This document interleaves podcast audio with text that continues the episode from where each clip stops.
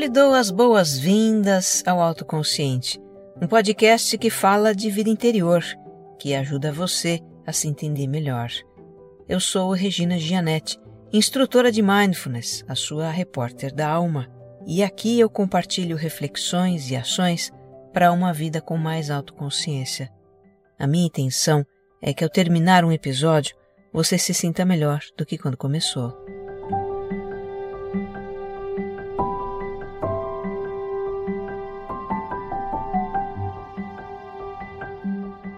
Para quem me escuta pela primeira vez, o Autoconsciente é um podcast quinzenal. Tem episódio novo em domingos alternados. E é também um podcast serial. Os episódios têm uma sequência em que os temas vão se aprofundando. Aqui tem uma jornada de autoconhecimento para você, então eu te convido a escutar o episódio zero para conhecer essa proposta. Convido também a me acompanhar no Instagram. O meu perfil pessoal é regina.gianete e a conhecer o meu canal no YouTube. Digite o meu nome para me achar por lá. Se você gostar desse episódio, compartilha nas suas redes sociais e grupos de mensagens.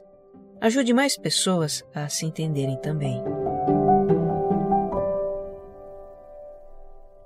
Episódio 129 Soltar o passado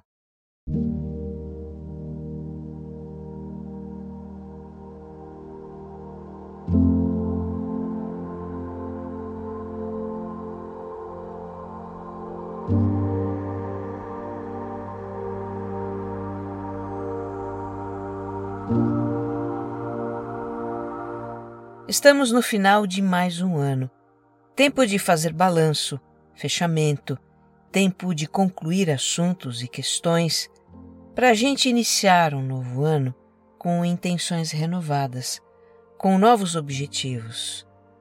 Eu imaginei então que seria uma boa oportunidade para a gente falar sobre soltar o passado. Situações infelizes do passado podem ficar voltando à lembrança e nos fazerem sofrer. Situações como um erro que cometemos, uma decisão equivocada, um arrependimento, um desgosto, algo que nos feriu ou revoltou. Também podemos sofrer com a lembrança de algo bom que tínhamos no passado, mas acabou. Além de ser doloroso continuar sofrendo por um acontecimento do passado, isso amarra nossa vida. Uma parte de nós fica presa naquele passado, mental e emocionalmente presa. É preciso soltar esse passado para a gente poder seguir adiante. Então, este é um episódio para a gente explorar algumas situações que nos prendem ao passado, porque a gente fica ruminando, remoendo o que aconteceu. Nós podemos nos libertar dessas situações transformando nosso modo de encará-las e deixando de alimentar pensamentos a respeito delas. Soltar o passado pode parecer não ser tão simples, mas é algo que há como fazer. Podemos fazer.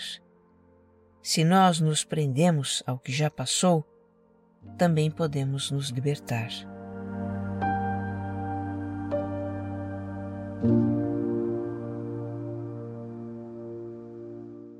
Nós vamos começar com algumas ressalvas. Vamos começar identificando situações que nos prendem ao passado e que envolvem algo mais do que ruminações. Situações das quais nós não damos conta sozinhos. Precisamos de ajuda. E quais são elas? São o trauma, os pensamentos obsessivos e a depressão. Vamos falar um pouco de cada uma para deixá-las bem caracterizadas. O trauma emocional ou psicológico é o resultado de experiências muito perturbadoras, chocantes, que nos marcam profundamente. Essas experiências podem ser pontuais, como sofrer um acidente, uma violência, ser atingido por um desastre. Por exemplo, uma pessoa fica presa sozinha em um elevador durante um blackout no escuro completo Fica lá um par de horas e entra em pânico com isso. Aí essa pessoa, quando precisa tomar um elevador, ela tem um pico de ansiedade, o seu coração dispara, o corpo treme, na mente vêm as lembranças do acontecimento e o sentimento de medo. Essas são reações típicas de um trauma. Podemos ficar traumatizados também com situações que se prolongaram ao longo do tempo, como sofrer abusos continuados, viver em um local violento, ser alvo de perseguição, de bullying, de assédio. Algumas pessoas que passam por experiências muito impactantes desenvolvem o chamado transtorno de estresse pós-traumático, ou PTSD, que é a sua abreviação em inglês.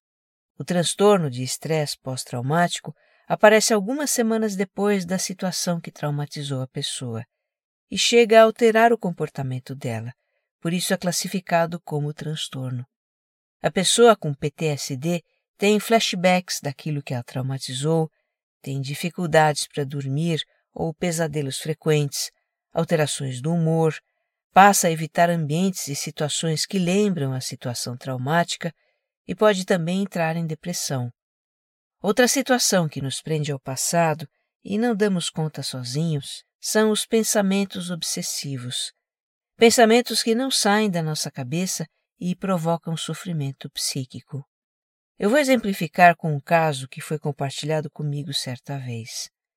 É o caso de um pai de família que se viu em grande dificuldade, desempregado, e ele começou a pensar obsessivamente na ingratidão de pessoas que ele havia ajudado no passado e que não estavam fazendo nada por ele, no momento em que ele estava precisando de ajuda. Ele pensava obsessivamente no que havia feito por essas pessoas e na ingratidão delas, o que provocava um sentimento de ódio, de rancor. Esse homem entendia que tais pensamentos lhe faziam mal, mas não conseguia parar de tê-los. E por fim, outra situação em que nos vemos presos ao passado é a depressão.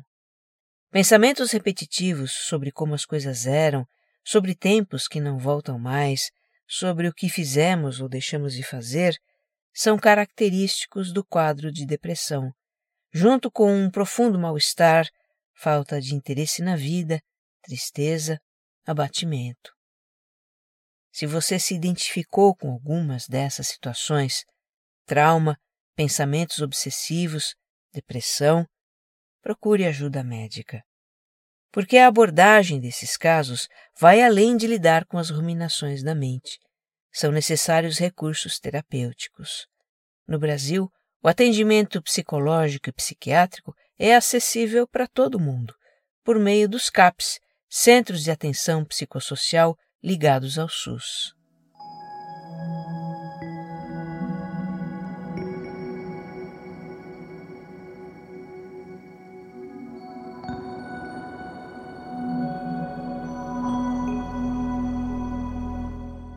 Vamos agora explorar aquela situação de ficar relembrando e relembrando nostalgicamente um passado que se foi. Algo bom que tivemos e acabou. Até certo ponto, é natural a gente relembrar as coisas boas da vida que ficaram no passado.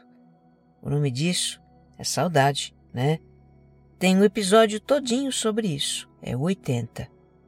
Ter saudade é sentir falta de algo. Essa falta pode trazer lembranças boas, nos fazer suspirar, e pode também ser um pouco doída, revelar um espaçozinho vazio no coração, o que é natural, significa que vivemos algo memorável, que valeu a pena. E a saudade, de certa forma, celebra essa vivência. Agora, quando sofremos por uma situação feliz do passado que não existe mais, aí já não é saudade simplesmente, está mais para apego ao passado. A gente poderia entender o apego como um desejo de reter, de conservar algo que é benéfico para nós, que proporciona conforto, prazer, segurança.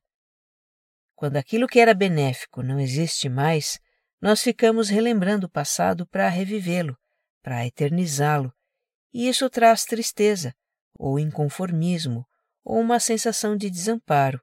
Enfim, algum tipo de sofrimento. A ouvinte Cibele se vê apegada às coisas boas que viveu nos tempos do ensino médio. Hoje ela mora longe da família para cursar universidade em outro estado está com dificuldade para fazer amigos e um sentimento de solidão. O passado que me conforta é o mesmo que me entristece. A situação me faz pensar se os meus melhores dias já não passaram sem que eu percebesse, ela diz. Para Valéria, lembrar de uma época gostosa da vida, quando os filhos eram pequenos, geralmente a faz chorar. E lá se vão 26 anos. Hoje são adultos e cada um tem a sua vida, mas sempre penso se eu pudesse voltar no tempo e viver tudo outra vez, ela diz. E a Nilde, quando caminha pela cidade em que nasceu e morou boa parte da vida, tem muitas lembranças. A avó falecida cuidando das plantas no quintal, do bar que era ponto de encontro dos amigos e hoje é sorveteria, do trem de passageiros que acenavam pela janela e hoje é um trem que carrega grãos. Tudo está mudado. Ela conta que volta desses passeios no maior bode e que dói ficar pensando para onde foram aqueles tempos. Bem, eu acho que ninguém discorda que ficar lembrando de um passado feliz e também comparando com o presente que não está como a gente gostaria aumenta a insatisfação com o presente. Estar consciente disso já é um avanço. Mas como desapegar? Como soltar esse passado? Isso vai requerer o entendimento e a aceitação da impermanência, ou seja, de que nada permanece igual. Tudo muda, tudo se transforma ao longo do tempo. Essa é uma condição a que estamos submetidos nesse plano físico, de espaço e tempo.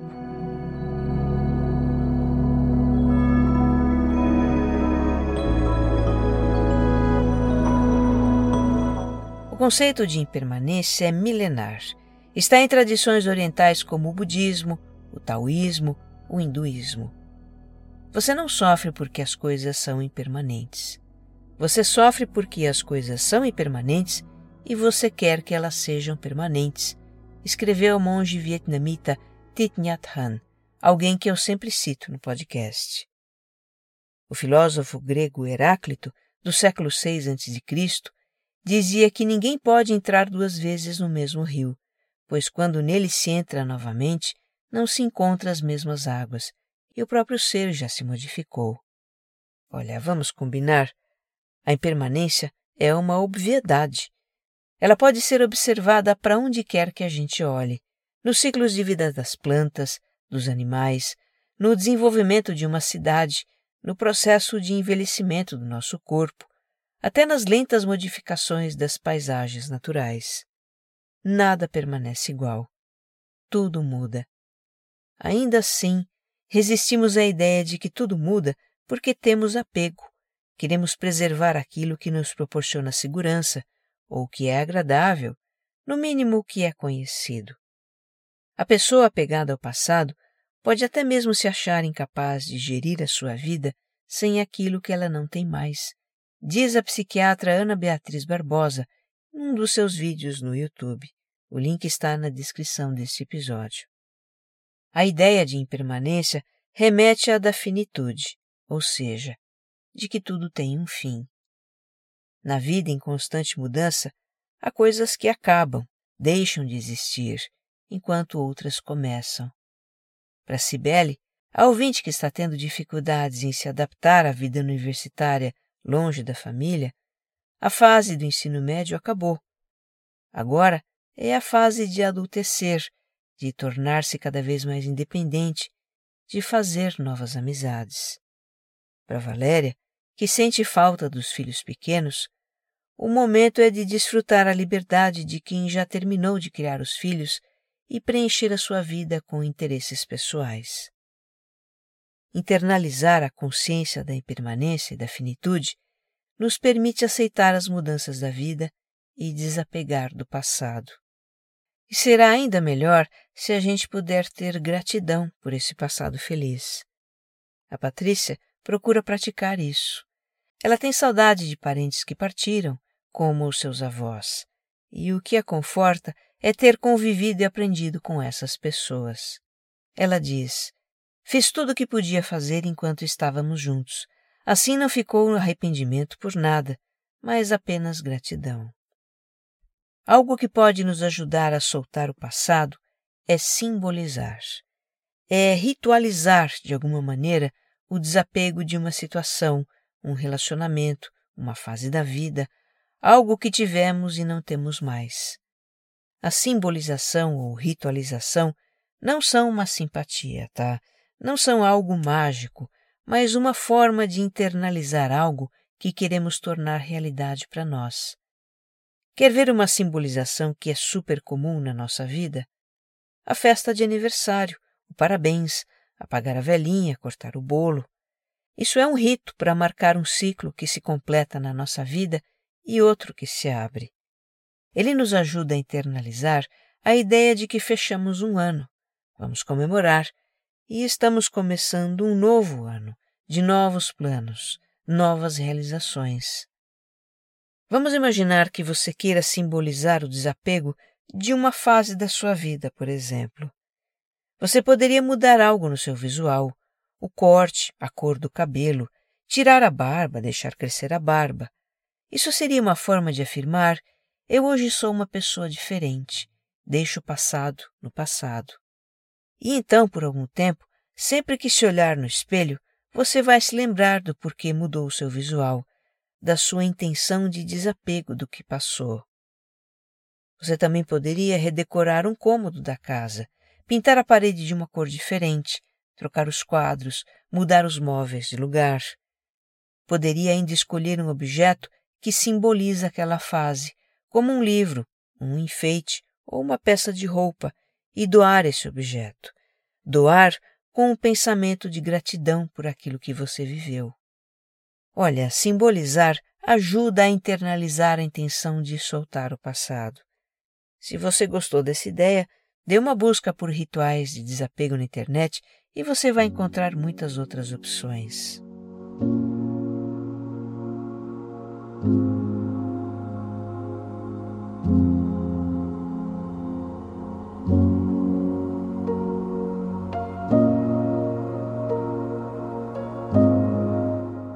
O assunto agora é soltar as situações infelizes do passado. Nós, seres humaninhos, somos uma espécie muito interessante. Que a gente se apegue a vivências felizes do passado, vá lá. Mas nós também nos apegamos a vivências infelizes. Ficamos relembrando, ruminando, remoendo essas vivências. E como para o cérebro relembrar e reviver, nossos pensamentos sobre situações passadas ressuscitam os sentimentos que aquela situação causou e então sofremos. Por que fazemos isso? Vamos retomar aqui um pouco do episódio 123, Ruminação. Fica desde já a indicação para escutá-lo. A princípio, pensar sobre situações passadas nos ajuda a entender os porquês, refletir e tirar aprendizado delas. Porém, o que mais acontece é que ficamos imaginando o que deveríamos ter feito, e se o outro tivesse feito isso ou aquilo, e se as coisas tivessem sido diferentes. Na nossa imaginação, voltamos ao passado e fantasiamos um desenrolar diferente para aquela situação, como se isso pudesse mudá-la. Mas não muda. Só o que conseguimos é reviver os sentimentos que tivemos quando aquilo aconteceu. Vamos explorar alguns desses sentimentos agora. Por exemplo, a culpa por erros cometidos, como no caso da Juliana. Ela chegou a ter uma pequena empresa, gostava muito do que fazia, mas as coisas começaram a desandar depois que ela teve um episódio de esgotamento por trabalho. Logo depois engravidou e aí não deu mais para continuar, precisou fechar o seu negócio. Minha empresa ruiu. Os erros que eu cometi ficam voltando na minha cabeça como um looping sem fim e parece que não consigo seguir adiante, ela diz. Já a Andrea se sente culpada por não ter podido retribuir a ajuda que recebeu de uma pessoa querida no passado. Ela perdeu o contato com a pessoa, volta e meia se lembra disso e revive a culpa.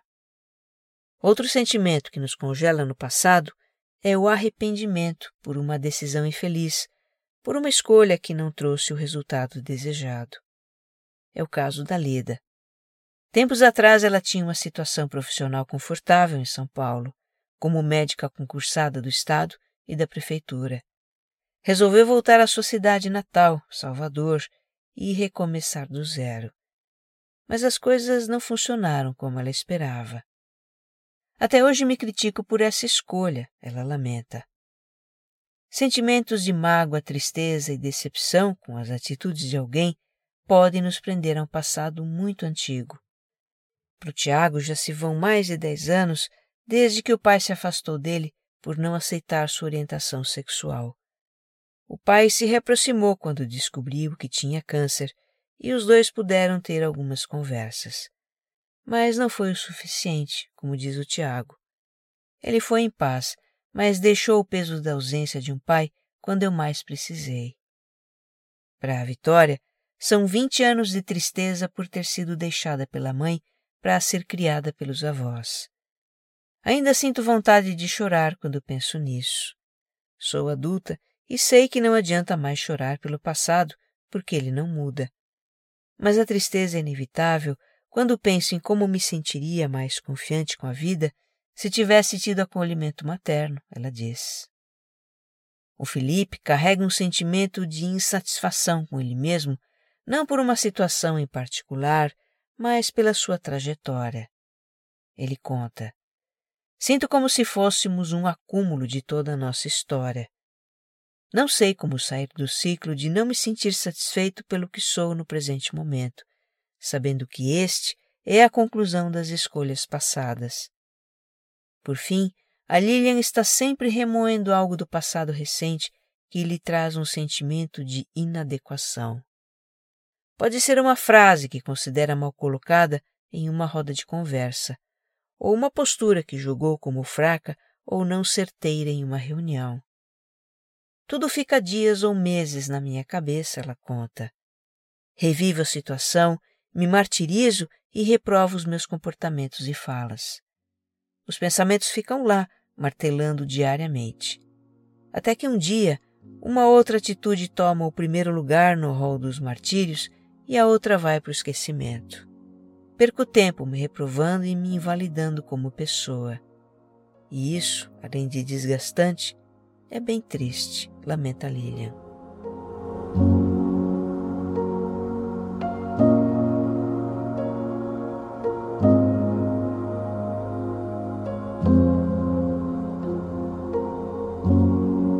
Sentimentos de culpa, arrependimento, mágoa, tristeza, decepção, insatisfação com a gente mesma, inadequação, vergonha e também raiva, rancor, indignação. Esses sentimentos são como correntes que nos prendem às situações infelizes do passado. O que fazer para quebrar essas correntes? Quem responde essa pergunta são vocês, ouvintes, com experiências reais. Na experiência do Oli, o que se destaca é a decisão de deixar o passado para trás e começar de novo. Há alguns meses ele viveu o término de um relacionamento afetivo tóxico e teve um burnout no trabalho, tudo junto. Isso lhe trouxe muita ruminação. Estava eu às vezes sentado na cama, pensando no que havia feito da minha vida, ele diz. Lembranças boas e ruins do relacionamento não saíam da sua cabeça e inviabilizaram o relacionamento que ele teve depois. Durou pouco. Fazendo terapia e escutando muito podcast, ele entendeu algumas coisas sobre si mesmo e resolveu dar uma virada na vida. Aceitou um emprego numa outra cidade, com outros ares, e decidiu deixar para trás o passado para um recomeço no trabalho e no amor. Wally está trabalhando o perdão ao ex-companheiro e ainda tem lembranças do relacionamento, mas procura não alimentá-las. E conclui: Há muita coisa que eu preciso curar, mas estou melhor do que estive e me sinto mais leve e feliz. Realmente, a decisão de romper com o passado não é tudo. É preciso perdoar a nós mesmos ou a outras pessoas, conforme o caso. Isso está muito presente na história da Babi. Ela teve um desentendimento com uma pessoa da família, ficou um climão entre as duas e isso começou a afetar a família toda. Eu tremia de raiva só de falar o nome dela, conta Babi. Na época, ela leu um livro intitulado pais brilhantes, professores fascinantes, em que aprendeu sobre o perdão e entendeu que aquela raiva fazia mal a ela mesma. Percebi que enquanto eu não deixasse o que aconteceu no passado e não perdoasse genuinamente, quem não teria paz seria eu. A Babi trabalhou esse perdão, acabou soltando o passado e voltou a ter uma convivência normal com a pessoa. Tem perdão também na história da Tainá.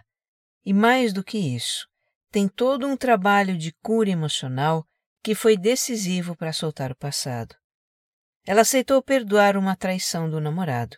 Ele provou estar muito arrependido, mas ela não imaginou que seria tão difícil. A Tainá conta. O passado virou uma sombra. Eu não consegui esquecer o que aconteceu, às vezes até parecia que eu gostava de lembrar. Essas memórias viraram um pensamento obsessivo e ruminante. A grande dificuldade da Tainá era expressar seus sentimentos, e foi com psicoterapia, leitura, diálogo, muito choro e fé que aprendeu a lidar com as suas emoções. Ao escrever a sua história para a gente, ela constata o quanto amadureceu com tudo isso. O namorado também. Os dois superaram o passado juntos e fazem planos para o futuro. A Lilian, a ouvinte que fica relembrando seus atos e falas e sofre com o sentimento de inadequação, ela está trabalhando a autoaceitação para não ficar presa ao passado. Ela nos conta: Tenho tentado ter compaixão comigo, entender que sou humana e falha. Repito isso para mim em muitas ocasiões. Uma frase tem me ajudado muito, eu escutei no podcast. O que isso vai mudar na minha vida em cinco meses? E a propósito, tá? Essa é a frase de uma ouvinte no episódio 123, Ruminação.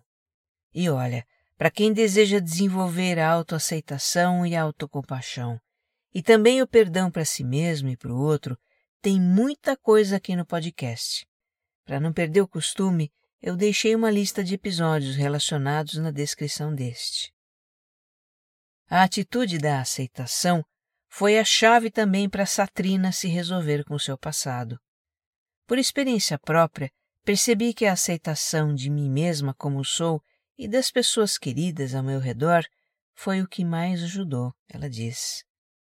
O Ronaldo acrescenta aqui a aceitação da vida como ela é, ainda que às vezes traga sofrimentos, porque o sofrimento ensina algo. Ele compartilha o que aprendeu.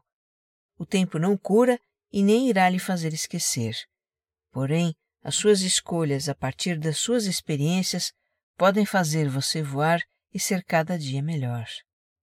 Vamos lembrar que aceitar uma situação infeliz que nos aconteceu é reconhecer que isso é da vida, acontece com todos nós. Em vez de ficar remoendo o que passou e fantasiando se tivesse sido diferente e nos culpando ou culpando alguém, aceitar o passado significa assimilar o que aconteceu entender que já foi e não tem como ser diferente, virar a página e deixar que a vida siga seu curso. É fato que o passado pode deixar feridas. E se a gente não arranhar essas feridas, apenas vivendo um dia após o outro, elas acabam cicatrizando.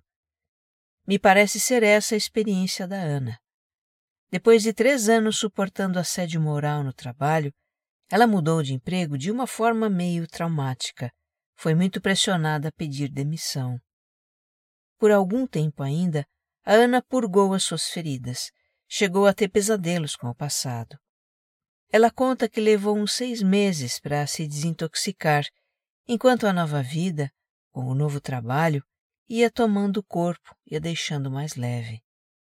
Felizmente, seus novos colegas do trabalho são muito mais respeitosos e, tendo superado tudo o que ela passou, agora está bem. E é claro que em algum momento a Ana estaria bem, porque a vida é impermanência, lembra?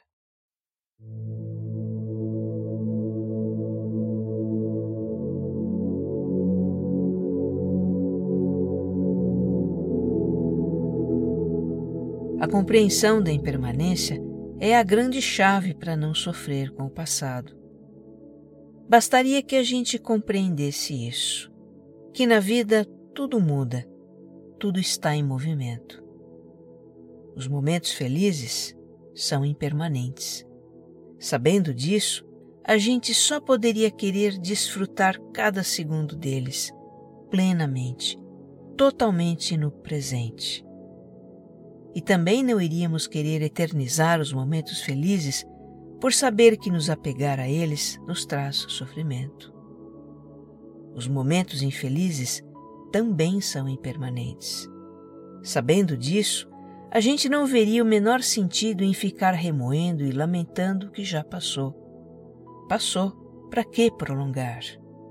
Enquanto estamos agarrados ao passado, não vemos as oportunidades impermanentes que passam por nós, oportunidades de experimentar alegria, de descobrir algo novo, de encontrar um novo amor, de nos desenvolver. A compreensão da impermanência pode ser treinada 24 horas por dia, até que a gente fique craque nisso. É o que propõe a monja Pema Chodron em seu livro Quando Tudo Se Desfaz. Eu vou ler um pedacinho aqui para você. Abre aspas. Quando a impermanência se apresenta em nossa vida, podemos conhecê-la como tal. Não precisamos procurar oportunidades para encontrá-la. Se acabar a tinta da caneta no meio de uma carta importante, reconheça esse fato como impermanência. Quando nascer alguém, quando morrer alguém, reconheça como impermanência. Faça o mesmo quando seu carro for roubado, quando se apaixonar, e permita que esse reconhecimento intensifique o grande valor dessas situações. Se um relacionamento terminar, reconheça como impermanência. Existem inúmeros exemplos em nossa vida diária, o tempo todo, desde o momento em que acordamos até a hora em que vamos dormir, e mesmo enquanto estamos sonhando. Essa é uma prática que dura 24 horas por dia. Reconheça a impermanência como impermanência. Fecha aspas. Segundo a monja, deveríamos treinar ver a impermanência por toda parte, porque temos a tendência de esquecer que fazemos parte do esquema natural das coisas. A impermanência é o princípio da harmonia. Quando não lutamos contra ela, estamos em harmonia com a realidade.